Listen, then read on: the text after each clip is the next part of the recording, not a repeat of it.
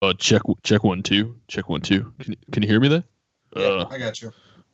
uh, yeah, it's uh Nate, Nate Duncan here. Nate Duncan. Oh, Nate. What's up, guys? So I was just like, I was combing over some crazy fucking numbers, man, and it was like Mhm. blowing my brains out. Like this guy came to my house. He he brought like a pallet of bio milk. Listen to this, guys. If if you thought Silicon Valley hasn't perfected something, well, they perfected milk. You know, you used to think you got it from udders. Not anymore, fam. Not Hey, anymore. And, you know, I, I, I also had some of this this milk recently at the athletic offices, and it was really good. It's a project that's very near and dear to my heart. Um, you know, th- this is Danny, by the way, and I I really enjoyed it. I, I loved I loved this milk. So really, everyone should listen to Nate. Um, listen to this. Buy this product. It's gonna be great. No, listen, every time every time you tip the bottle, there's a gyrometer in there. We get we get the gyrometer from from China. What? It connects with an app. It- there's an app on your phone, and it's called Bio MLK. No I, just MLK. Uh, well, actually, you know what, Nate? Not somebody hop told me it here, but sounds really good. an- Interesting promo um, because Bio MLK actually running a promo for MLK Day where um, you can actually buy as much as you want right now online. I, I know it's not Martin Luther King Day, but you uh, we're not actually talking about Martin Luther King Day. The MLK Day is more lots of kratom. That is the national holiday I'm talking about. You can get all of that right now online. Um, okay, so are we ready to move on to the Bucks, who suck shit? Uh, or, or are we going to talk about the Warriors and how great they are uh, for about an hour? Actually, let's fill an hour of time on the Warriors. Do you think that's good, Nate? The problem with this uh, impersonation is, Nate, you're not cutting off Danny nearly enough. You have to Hmm. cut him off every single time he talks, man. Yeah. Not, I just, you know, I really, I really like the, the the tenor in his voice. It's just like really, it's like nice. It's good. It's up in the upper level of the treble. This the sonic signature just really like gets my just gets it going. I don't hoop no more. All I do is this. My boy right here, other boy right there. It's all about the cook life. Yee! All I do is this. Cook life. Yee! I don't hoop no more. Cook life. Yee! All I do is this. Cook life. My boy right here. I don't hoop no. Other boy right there. This is episode two of the ATO show, the only Celtics podcast. I'm Matt Ignall, Sam Sheehan, Lucky's Pipe, my brother Jonathan are joining me. We're thrilled to have Jonathan Levy returning from his last appearance on Weird Celtics Twit uh, Tinder. We're gonna have Jared Weiss and Evan Valenti um, on the, the second part of the show, so uh, try try and uh, stick with us. And we're gonna play a little game here. It is called Baskets to Baskets. It's totally not a rip off of Apples to Apples or Cards Against Humanity or Quiplash. It's a totally unique game. I, sorry, I read that as soggy biscuit. I came totally for a totally different game. All right, first question. Fill in the blank here. Instead of working with Kobe Bryant this summer, Jayson Tatum should have been blank. Is is this sort of like to to like be better prepared for the season because it could have literally been anything. He could have like Main- been in a saw game mainlining that required to gushers. lose- Yeah, to I lose. mean, getting, half getting addicted to meth is my answer. Yeah, like literally anything. literally anything. Like honestly, just like working with Drew Hanlen again. Like like why, why Kobe? Why the most overrated player in the history of the NBA? And I, will, I also like Jason like went out of his way to say like, oh, I idolize him. I want to be just like Kobe. And like my immediate response was like, I don't know about just like man. There's probably one or two decisions you probably should like I don't know, consider differently, but I don't know. That's just me. Ray Allen. Couldn't get through it. Catfishing Ray Allen. it. Yeah. The Jimmy Butler saga can only be resolved by blank. The reach of Bill Simmons. Tampering. Did you say tampering? oh, Bill Simmons thing's killing me. That's a good one. Well, you'll love this one. Bill Simmons' last words on Earth will be blank. So J Bug, House, and my dad were at a Clippers game, and I was saying I wish I could buy stock in Doc Rivers Trading for more of his own relatives. Bill Simmons' last Oh. words. Um, Take the wheel, Verno. Yeah, turn it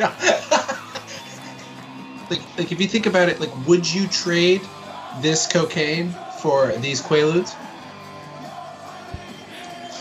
But the trade value Pearl column. Should we, Outside, that should we dark. buy the Boogie Nights house?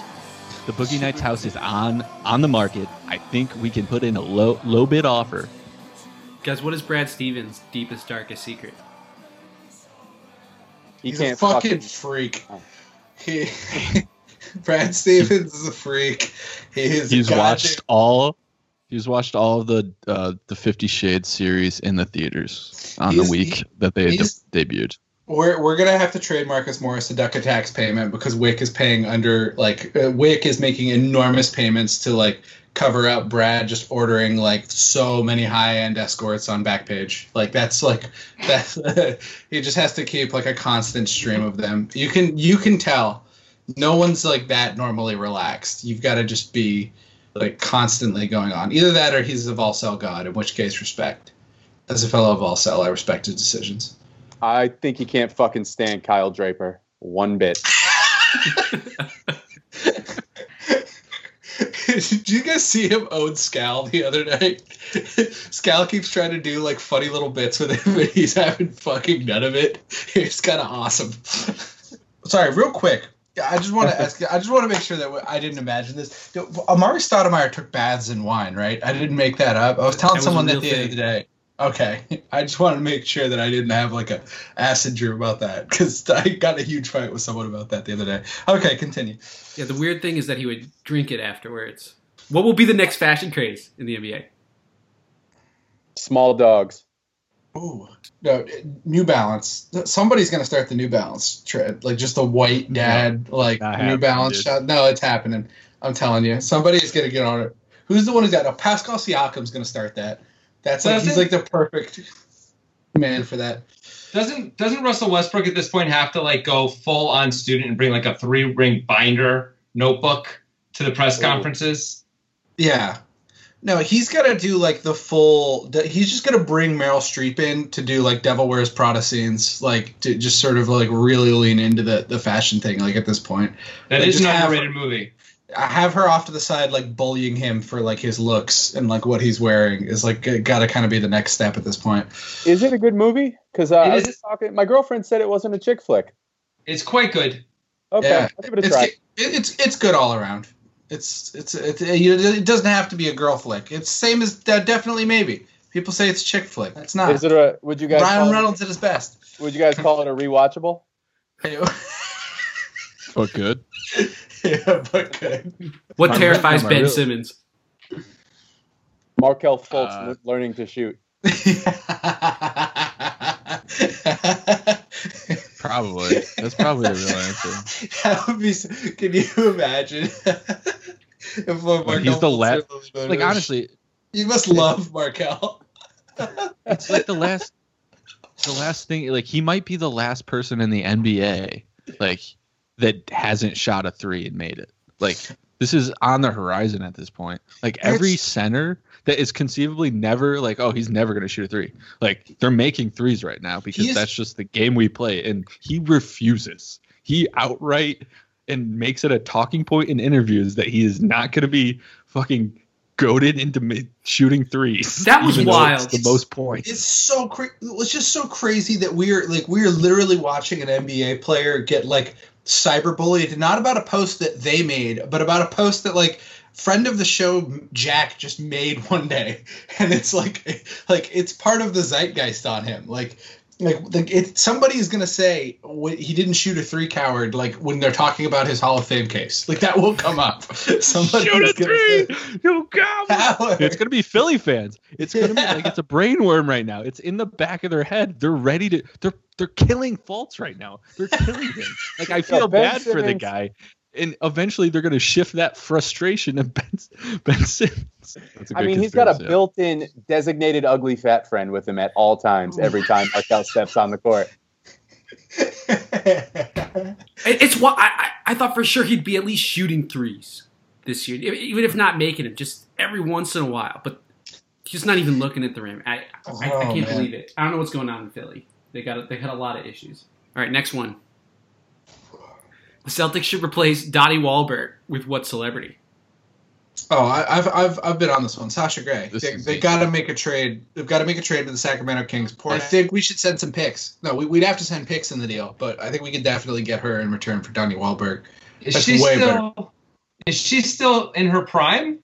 No, not at It's all. been a while, right? No, no, no. But it's, it's a veteran. No, no, Is no, Donnie? You gotta, you gotta Okay. respect. It- It's it's a respect move. You know what I'm saying? Like the greats.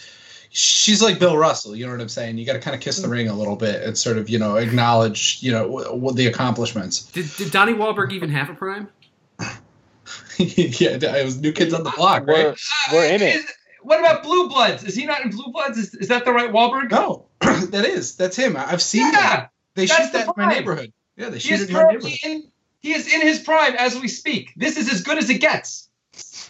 I mean, if we're talking about an economic market where we actually have to have like show the value of Donnie Wahlberg and trade him to another team, like we're fucked. But if that's not the case, we just need to take Gucci. Like he's there for the taking. Yeah, he likes Gucci, all of our teams. Gucci's become goes to our games. Dribble, dribble, dribble. Dribble, dribble, dribble. Dribble, dribble, dribble. Dribble, dribble, dribble. Dribble, dribble, dribble. All right, I'm going to bring in uh, Evan Valenti and uh, Jared Weiss here to have some uh, real intelligent talk about uh, some of the problems with the Celtics offense. Take it away, Evan. Hi, everybody. Uh, if you don't know me, well, guess what? Get used to me. If you do know me, well, welcome back. Uh, alongside Matt Ignall, we have our first guest of the ATO show, the first guest in ATO show history. We couldn't find anybody else, to be frankly honest with you, so we settled for Jared White from The Athletic. I'm kidding. Jared is one of our favorite guests from uh, our past podcast endeavors. He uh, writes for The Athletic, formerly of the Celtics Wire, formerly of everything, really, Celtics blog everywhere. Um, he also, and this is where I actually kind of want to start this. Jared, how in the hell are you on CNN Philippines all the time? How are you the CNN Philippines correspondent for the Boston Celtics? I need the background story on this because I'm I'm a little lost on this one. I'm like trying to think of the background story. I don't remember. It just like at some point I think they reached out to me and I was like, Do I want to be on CNN in the Philippines? You're goddamn right I do. Yeah. So they they had me on. The host at the time was this guy named Mico Halili, who's like who's like the Bob Costas of the Philippines, basically. um, and so I became like buddies with him over just like doing the show with him. And then he left to um, run the site called ABS-CBN. I hope I, I know I got that wrong. I apologize, apologize to him. I all don't watch. I don't get to watch Philippine sports coverage too often, unfortunately. Um, but so he um, he left to do that one. Now Charles Tiu is the host. They're both really good. Like these guys are really damn good. Um, and I just they have me on like probably once a month or every other month or so. You know, whenever they're checking in on the NBA in general, they tend to have me on. I think they probably have like a probably a rotation of like half a dozen NBA writers in the states that they that they roll through. Yeah, and you're the you're the guy that represents us, Jared. I couldn't fi- I couldn't think of anybody else better to represent us than Jared Weiss for sure. I Of think the I'm about Athletic. 25, but I, Yeah. yeah. I'm glad I'm on. By the way, go sign up for the Athletic. It's great stuff. Uh, it's right now like there's promo codes everywhere to get it for like under three bucks a month. Like, do yourself a favor and get the best coverage you can find around at the Athletic. Okay, do me a favor. It- do it- me it's a great T-shirt. I, I love the Yeah, I'm athletic. there's, there's And uh, one. by the way, I'm always promoting all the flash sales going on, and then I Yeah. I realized that uh, they check like how many subscribers we draw in. So if you're going to subscribe to the Athletic, do it through one of my articles, so I get credit for it, please. Yes, Thank you yes. very much. Absolutely. Anyway, the Celtics lost the Nuggets. It wasn't a great game. It was well, actually it was a terrific game. I, I lied. 115 to 107 your final score in Denver. Uh, big night for Jamal Murray, 48 points. Everybody heard about Kyrie and him kind of getting a little a little bit into it at the end of the game. He went for the four, the 50 points. Kyrie took this ball into the stands. All that fun stuff. Jared, I do want to start with this game though, and start with Murray's performance. I'm a big Jamal Murray guy. I was hopeful that Boston would end up with him or Jaylen Brown. They got Jaylen Brown, so I was happy about that. Um, but I, I, I'm not quite positive if this was Jamal Murray got really hot last night and there was nothing you could do about it, or if this was the Celtics defensively did not do a good job of containing him and he just took advantage of what they gave him and just got super hot. What was, in your estimation, what was it? I think it was. I mean, it's it's Combination of everything. both. It's always a bit of both. Yeah, Yeah. which is is everything. Um, you know, I, I thought Brad was being a little conservative on defending Murray. Wasn't experimenting as much. Uh, I, he went to Smart around like the four or five minute mark in the fourth quarter, where he finally changed up that like the core matchup there. But the thing is, Smart got torched by him. I mean, Murray blew by Smart a couple times. He had one play where Murray was like kind of cutting towards the hoop and then like flared out to the top of the key around a screen and he faked like the route running was so good on that that like he completely left Smart in the dust. And Smart was running around the screen. He was like four steps behind the play. I'd never seen Smart that off before. And then there's another one where Murray was running a high pick and roll with uh with uh what's his name Jokic and I for some reason I was want to say uh, Nurkic but Jokic and he started to dribble towards the screen right as he's kind of hopping into it and Smart starting to lean towards the screen, he actually rejects the screen, crosses over, blows Smart away out of the game or out of the play at that point. So Murray was like he was playing at his absolute best. I mean, that was that was a real showcase of his potential. I don't think it's a showcase of where he is now; it's a showcase of his potential. Uh, but I mean, that was that was just an unbelievable game. And sometimes that kind of stuff happens where you have like him and Kyrie just like going at it, and like these guys are trying to really show out and trying to break guys down off the dribble.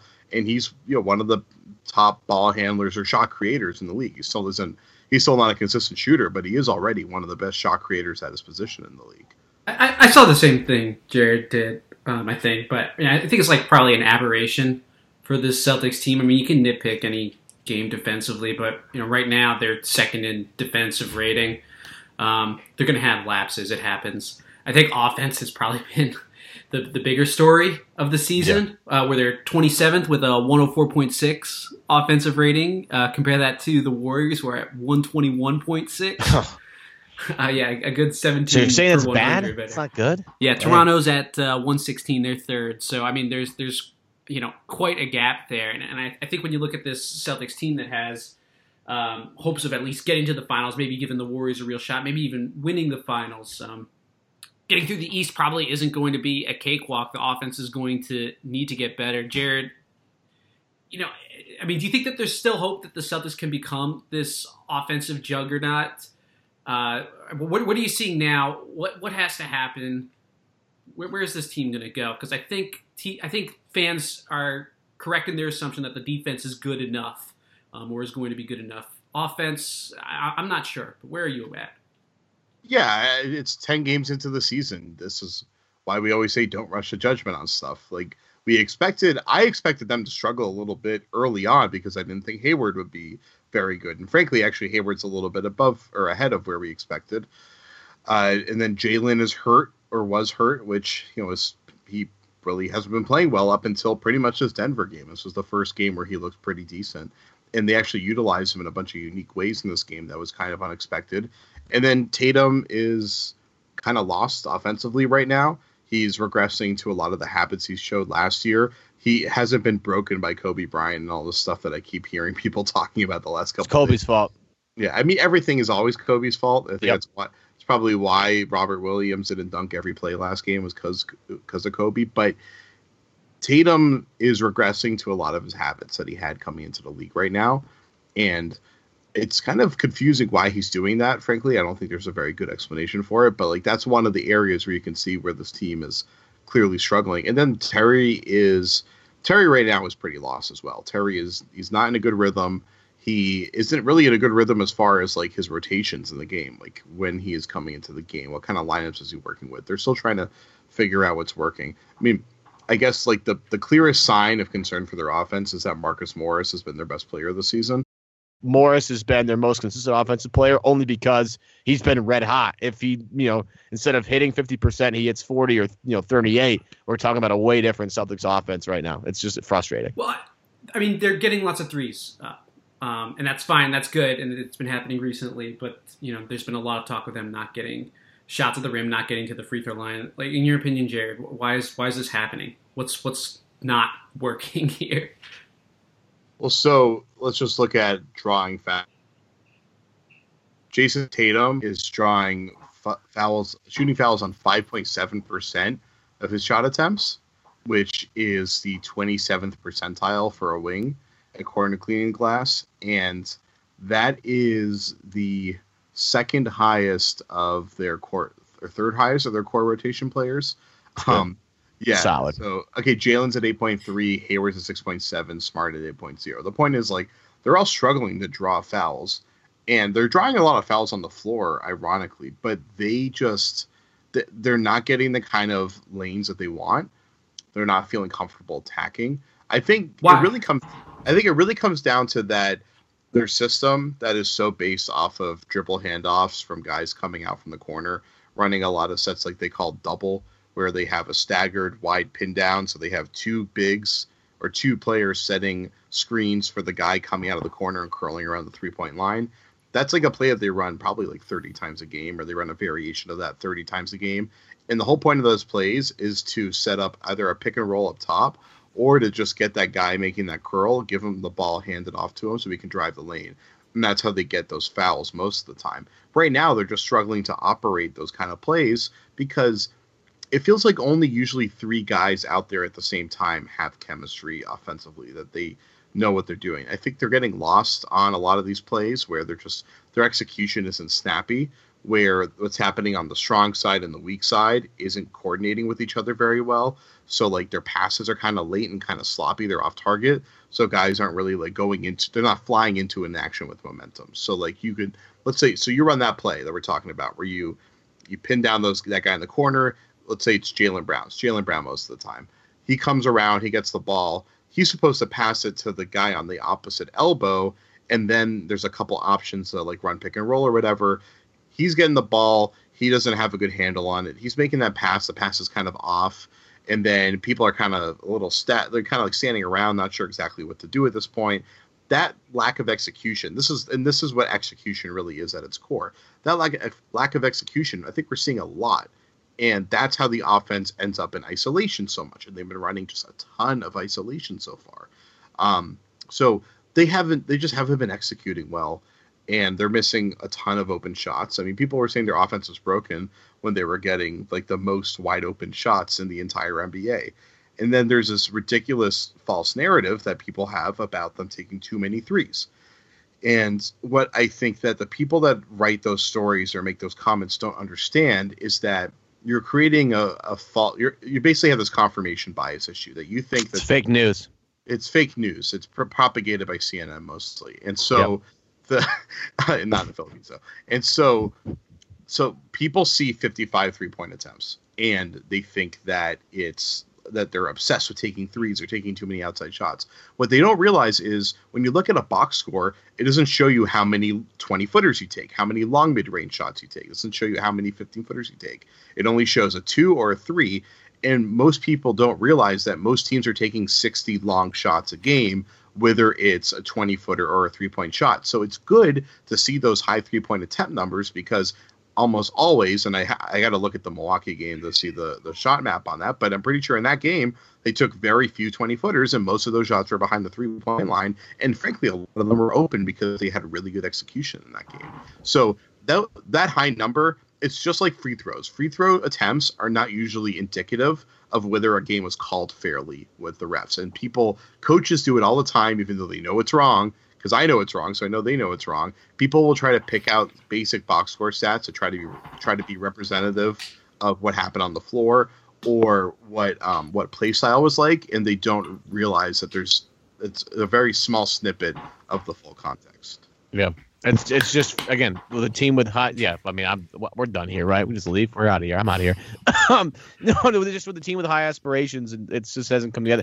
People have to remember, it doesn't always click like 2008 when all the guys come together and all of a sudden they they roll off an NBA championship worthy season. Like it's going to take some time, and especially with guys that had to elevate their roles from last year. Like you know, Jayson Tatum's got to go from being like the go-to scorer in the fourth quarter of a playoff game against LeBron to now he's trying to figure out where he fits in this offense. Remember last year, like last year when he started, he was his role was very clear, very defined.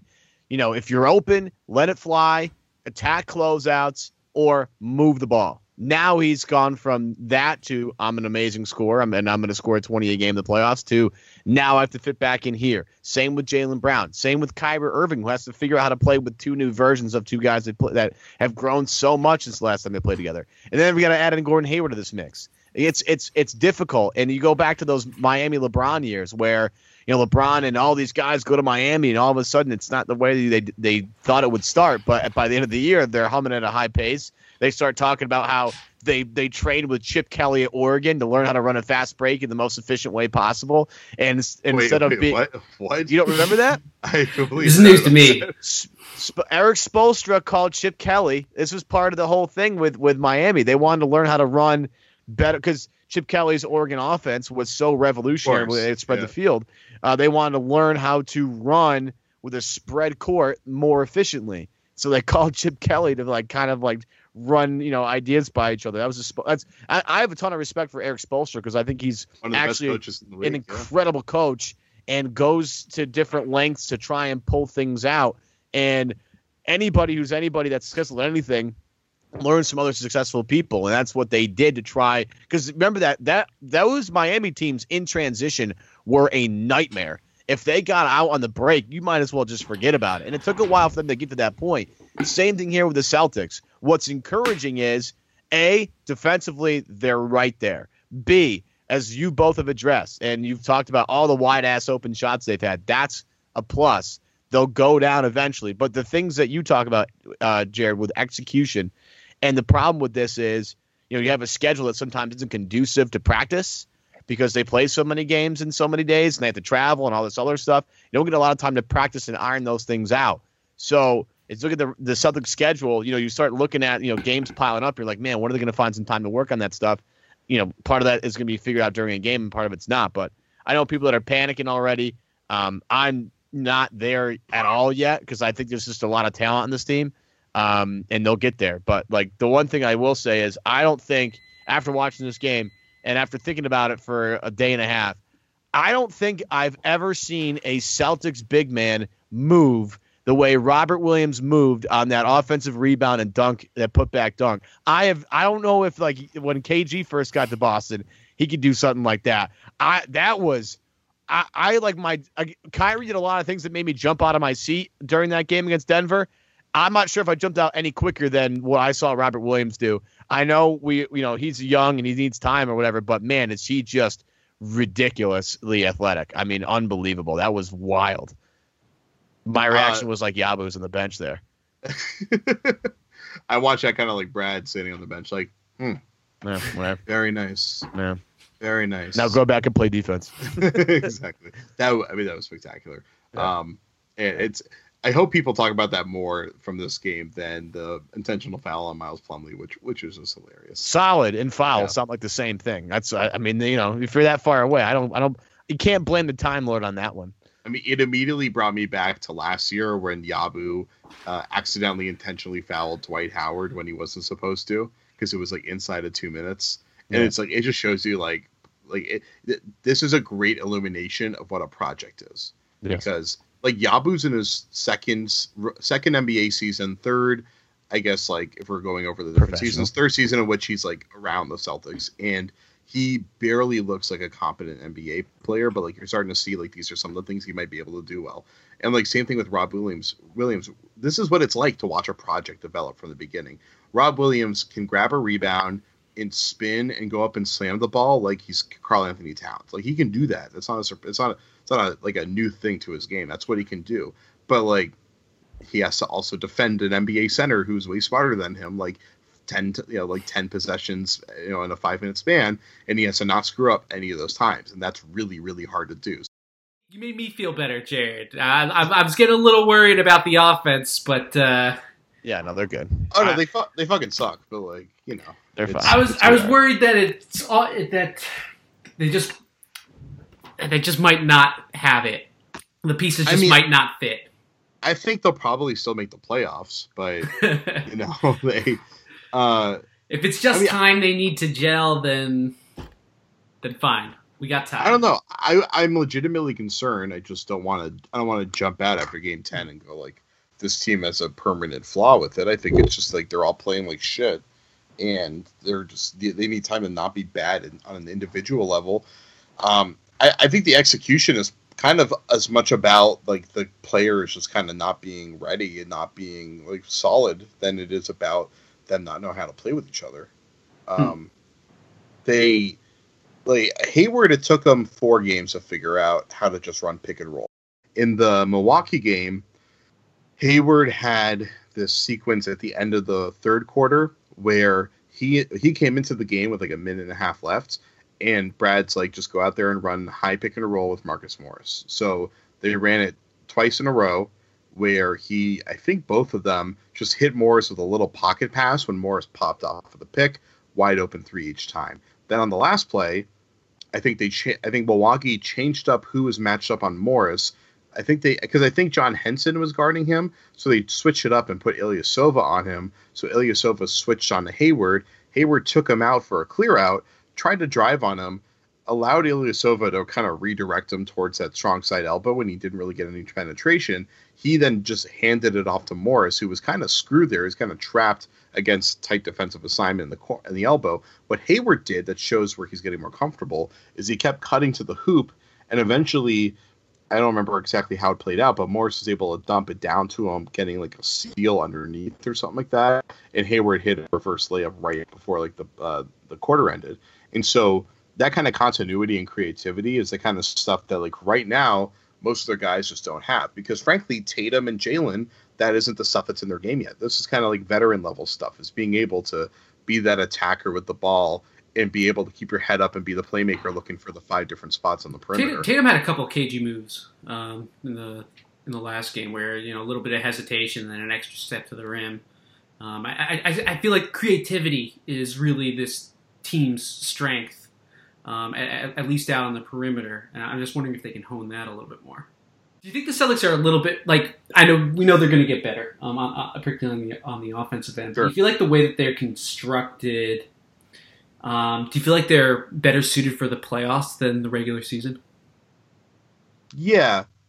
Yeah, I think one of the ways that, and you kind of saw it in this game, is that so when the Celtics are going up against small teams, they have a huge advantage. When they're going up against teams with a really good center, a lot of the game kind of depends on how well does the opposing opponent's uh, high pick and roll work. So they, you know, they're going up against an elite pick and roll team because of Jokic, and I thought they did a good job guarding Jokic. They kind of like they did um, they did their usual drop coverage where they would sit underneath the screen.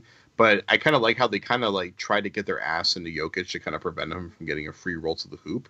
I saw them do that with some of the smaller guys too. I thought that was a really nice uh, strategy, and they were having the weak side defender sink in and pick him up in the paint. So like there are plays where Rozier had to pick up Jokic in the paint for like two seconds before they rotated the big back over to him, and that was really risky. But I thought it worked for the most part.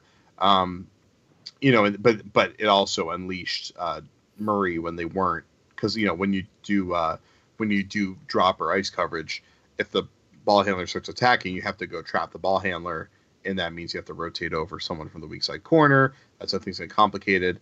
Um, and so if you don't want to trap the ball hard, that means Murray gets the space to attack, and then obviously that's where you hurt them a lot. So. I mean, I thought they did a decent job on it, but so there's more variability. The point is, there's more variability in their ability to stop the big from tearing them up over the course of the year. We saw Vucevic, like Orlando, uh, Orlando won that game because Vucevic was really big in that game. Um, and the Celtics have always matched up poorly against Vucevic and a lot of these guys because they've always built their roster to be relatively small and to run offensive units without a main center out there. And so, and you know, Horford is obviously one of the best defenders in the NBA, but he doesn't, he specializes in guarding the pick and roll, not necessarily being able to be like an offensive rebounding style center necessarily. I, so, I, I felt I felt queasy when I saw Morris at the five. yeah, I like I liked it. I thought it was a good idea. I mean, they were down, so I, I could see why. Uh, but when Jokic is in the game, I, I don't know. It just seemed like fresh meat, and the Celtics had the score on the other end. And I don't know. Mook's a good Mook's a good defender. Like he's an uh he's an above average defender, I guess I would say. Sure. He uh I mean his versatility allows him to guard three through five. Like he's strong enough. He can guard Jokic. He's the kind of dude that if he's guarding Jokic, he's gonna be like elbowing him in like the soft ribs and like shit like that. he's gonna take like two fingers and poke him in the kidney, like all that all that kind of he wouldn't feel it. yeah, that's true. But um, you know, eh, but Mook's the kind of guy that like likes hitting people. Um, I, That's I good mean, like, quality. in a dirty way. I mean, like he likes he likes a post up where you're banging. Like, he likes all that kind of stuff. So I think it makes sense to try him as a backup center. And like Ojeleye, who's been really good as a center, I don't think he's a bad matchup for Jokic because Jokic is the kind of guy that'll just keep the ball high and wait for people to run around him and then pass the ball. Like Ojeleye is an effective really as a defender in that kind of situation. You want a guy with reach, or you want a guy that's like really sm- like really experienced in trying to fight for positioning. And Ojeleye's good at that, but he's not great at that. I think Morris is when he's locked in, which you know has always been an issue with Marcus. You know, that's when he's good at that. Um, but you know, Smart Smart had a pretty lousy defensive game. I mean, he had he had like some amazing shot contests. Like I think he had some ridiculous blocks in the fourth quarter, but he also got blown by on the perimeter, and that's probably one of the main reasons why they lost is just because they he's usually ironclad in the fourth quarter and he wasn't this time. But then again, every time he's every time he blew a play on Murray, he probably went and he got a ridiculous rebound or ridiculous shot contest to make up for it. So I guess all the winning plays even themselves out over time. My brother and I have a theory that it's the slippery two guards that uh, Smart has the, the most trouble with the, the Devin Bookers, Bradley Beals, CJ McCollums, and you could throw Jamal Murray uh, in with those guys. I feel like he's struggled most against them. I think you're right, and I think it's because those are guys that have good footwork, are very agile, and they don't always have the ball. And so a big kind of like a little bit of a disadvantage for Marcus is that when he's on the floor, he's often the defensive quarterback and so he's constantly trying to read the whole floor for everyone, which means he's going to lose his guy a little bit. Uh, it depends on the assignment, obviously, but so um, so those kind of guys, those guys are off the ball a good amount of time. Although Murray, for the most part, is the point guard on that team. But so that makes sense when you think about it. It's like he might be a little bit distracted. Um, I'm trying to think like the plays that stick out in my mind from that fourth quarter. I don't think he was distracted on those. I think he, Murray just murked him on those basically, but like yeah that's a good theory I, I, think that's a very valid theory well i feel validated as a result so thank you well that'll do it here on this second episode of the ato show hope you enjoyed it uh, we need your help here uh, spread the word around twitter um, you can follow us on twitter at ato podcast um, but uh, we really could use a, a five star review and a, a, rating on iTunes. We'll be back next Wednesday. We're doing it every Wednesday, if you can't tell. Um, so stay tuned, and we'll see you then. Oh, we got another segment? Well, yeah, we're gonna just keep going. We're gonna keep talking. Segments here. on segments on segments. It's uh, it's election day. Not not when you're listening to this, but when we're recording this. Um, it, it's election day, and uh, I got a, I got a question for you all. After witnessing Jamal Murray's 48, uh, is there any question Jamal Murray versus Brandon Ingram right now? What's your vote? In a fight, Murray all day. I mean, Murray. I mean, who's better than Murray from that class right now? All right, have Murray versus Ben Simmons. Let's go there. Okay, all right. Ben Simmons is better, but that's it, right? Like he's got Jaylen Brown beat. He's got Brandon Ingram beat. He's number two, clearly. I don't. I don't want to toot my own horn, but I did say Jamal Murray was kind of my pick from that class. Um, also, you guys are disrespecting Dragan Bender, who's so good that he uh, got his option oh. declined earlier. I wanted us to take him. I was strongly in the Dragan Bender camp. Yeah. Not, I'm, I'm, not taking Ingram over Jaylen though. Yeah, Jamal Murray has not. the offensive game that is just like unbelievable on the like on the like Donovan Mitchell esque. Also like oh. Tatum. If like Tatum gets hot, like that same offensive ceiling. But like I don't know, Jaylen Brown just actually plays basketball on both ends, and I don't I don't even know what Ingram does. He's just he's just wingspan hype right now. I will say this, like if I was like building like a if I was like building a team that like was gonna win a championship, I I, I think Jaylen Brown is more useful in a series than uh, Jamal Murray is um, on most teams. Jamal Murray is kind of kind of be your, your you know your start and your finish. Um, you know, as you go through this. Oh, and also Guerschon Yabusele. Come on, let's let's let's have some respect out there. You rather you rather take Jaylen? I'd rather have Jamal Murray in that seven game series. Yeah, me too. And J- Jaylen Brown? I, I don't know. So. Against the Warriors? Yeah, I don't know. I think it's easier to find to... a guy who can play wing defense than it is to find a guy who can score like that. Yeah. Was that 48 more impressive than Booker's 70? Uh, oh, yeah. They actually I won so the game. Too. Yeah, because they won the game and the, they were in the game. Yeah, I've never seen like Marcus Matt and I were talking earlier. We've seen Marcus Smart struggle with like the the the shifty two guard combo guard guy like Bradley I, Beal. I just Devin brought this up with Jared Weiss, and he endorsed the theory. Yeah, dude. He, and he, I mean, Jamal Murray made Marcus look silly last night. He, Marcus did not know which way to go on the screen, and uh, Yeah, guessed wrong was, like- most of the time. Levy, we haven't um, we haven't had you on in, in quite a while. Really, the first time uh, of, of this season. How are you feeling with with this Celtics team right now? Where do you think their ceiling's at? Uh, I mean, they are clearly in flux. Gordon Hayward is nowhere close to ready. Um, everyone else is still figuring it out.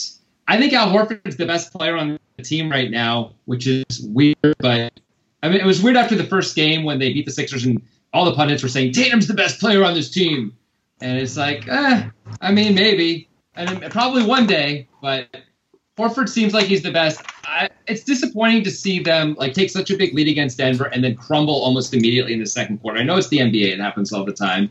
But like watching that game for me, it was like finally they're like figuring it out a little bit. Kyrie's mm. playing well, and the rest of the team. sh- I mean, they were shooting lights out, of course, and Denver was turning the ball over like crazy, and all those things stopped. But that was a tough loss, and the whole season's just been a struggle for them so far. And I'm looking forward to them start blowing teams out. You know, like I remember the year after the Garnett team won the won the ring, the beginning of 2008, 2009, when they were just rolling the entire league. You know, they'd be close into the third quarter, and then they'd outscore everyone by 22 points and just blow them out. It was just every game. And I thought this team might do that to at least half the league, and they Yeah. so far away from that. It's really disappointing. Jaylen Brown doesn't seem to know what his role is.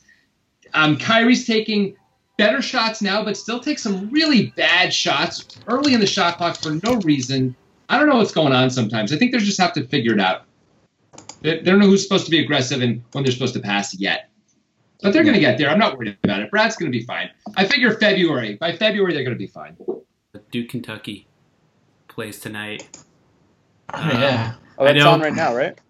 Uh, probably. We've unfortunately we've cursed the Kings pick, and they're sixth in the West. No, no, we're gonna get the Sixers pick.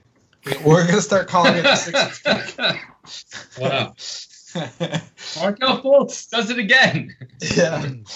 I mean, No, it's still gonna be a top three pick. It's just gonna be the Philly pick. and we we've also seen teams like completely flip the script, like the Magic last year. yeah. That's true. No, I, I don't. I don't believe in the Kings. Let me put it that way. I do not think this will hold up for them. I'm just saying, Vlade finally won a trade, and it's exciting. It's about time. Oh, by the way, the real deal. Duke Kentucky. We can watch that game, boys. That doesn't start for another 20 minutes. Oh yeah. Oh. Future Celtic Zion Williamson, He's my guy. How's how's Florida doing? new Draymond. Did Florida float away yet, or do we still Uh, have that Florida state? State still got a. Oh, oh, you're talking about that. You switched gears. Uh, too close to call. I think um, I think I, I like Zion as a potential like um, like Randall Giannis type ball handler that's that can just do like a spin or a, a quick little move and just get inside and finish in there.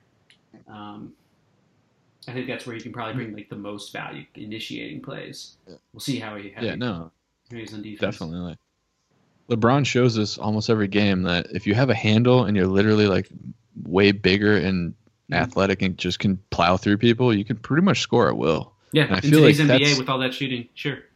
It's Zion's his handle is really good. Like that's what impresses me. With it, his size, his ability to move around, whew, he could be a monster. Is he the greatest dunker of all time? Might- The greatest big body Like, I wanna dunker, say- maybe.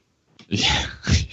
He's like Yabu that can like fly above the rim. What do you guys want to want to talk about? We, we, let's let's keep this rolling. Levy, what's on what's on your mind? I mean, for me, it's like first of all, I really miss rooting against the Nets every day. It really sort of sucks. There was I, I sort of instinctually do it. You know, I like look and I see they've lost, and I have a moment of joy, and then I realize that it doesn't matter anymore, and and everything's bad again.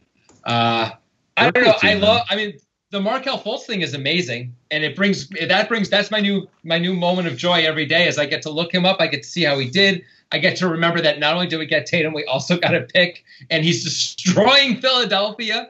And there, it's a like Brett Brown is openly playing um, suboptimal lineups. It feels great. Uh, these are the things I have in my life. This is all I've got because the Celtics are still kind of a jumbled mess, even though their their, heads are above water. That's that's what I'm looking towards is the pain in Philly. You know, I, I always need the angst of others. Got to feed off that, you know. Um, I, I do I do want to say this, um, you, you know, real quick that I, I do think that there's something to be said for uh, you know the strength of the Celtics schedule. The Celtics have had it's not good when you want to be a championship contender. You don't want to you know you want to beat everybody. That, that's what champions do. But you know, kind of putting that aside, you know, the Celtics have had to play you know the Pacers on the road, who are looking like a top four team in the NBA.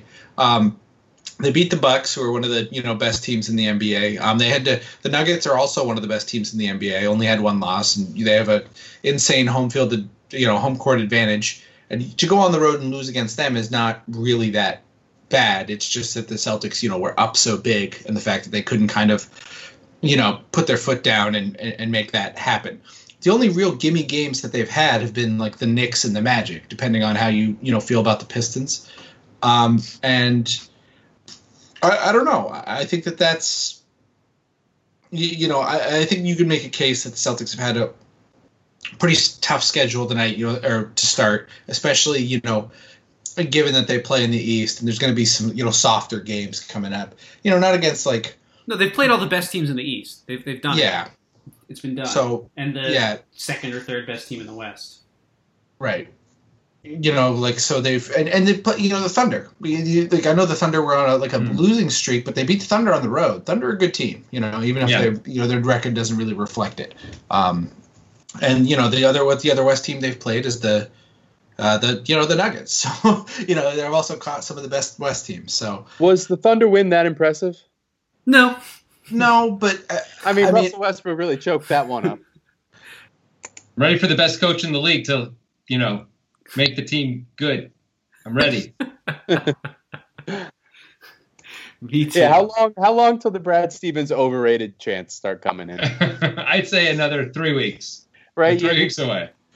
You can already hear Nick right right now. dribble, dribble, dribble. dribble, dribble, dribble.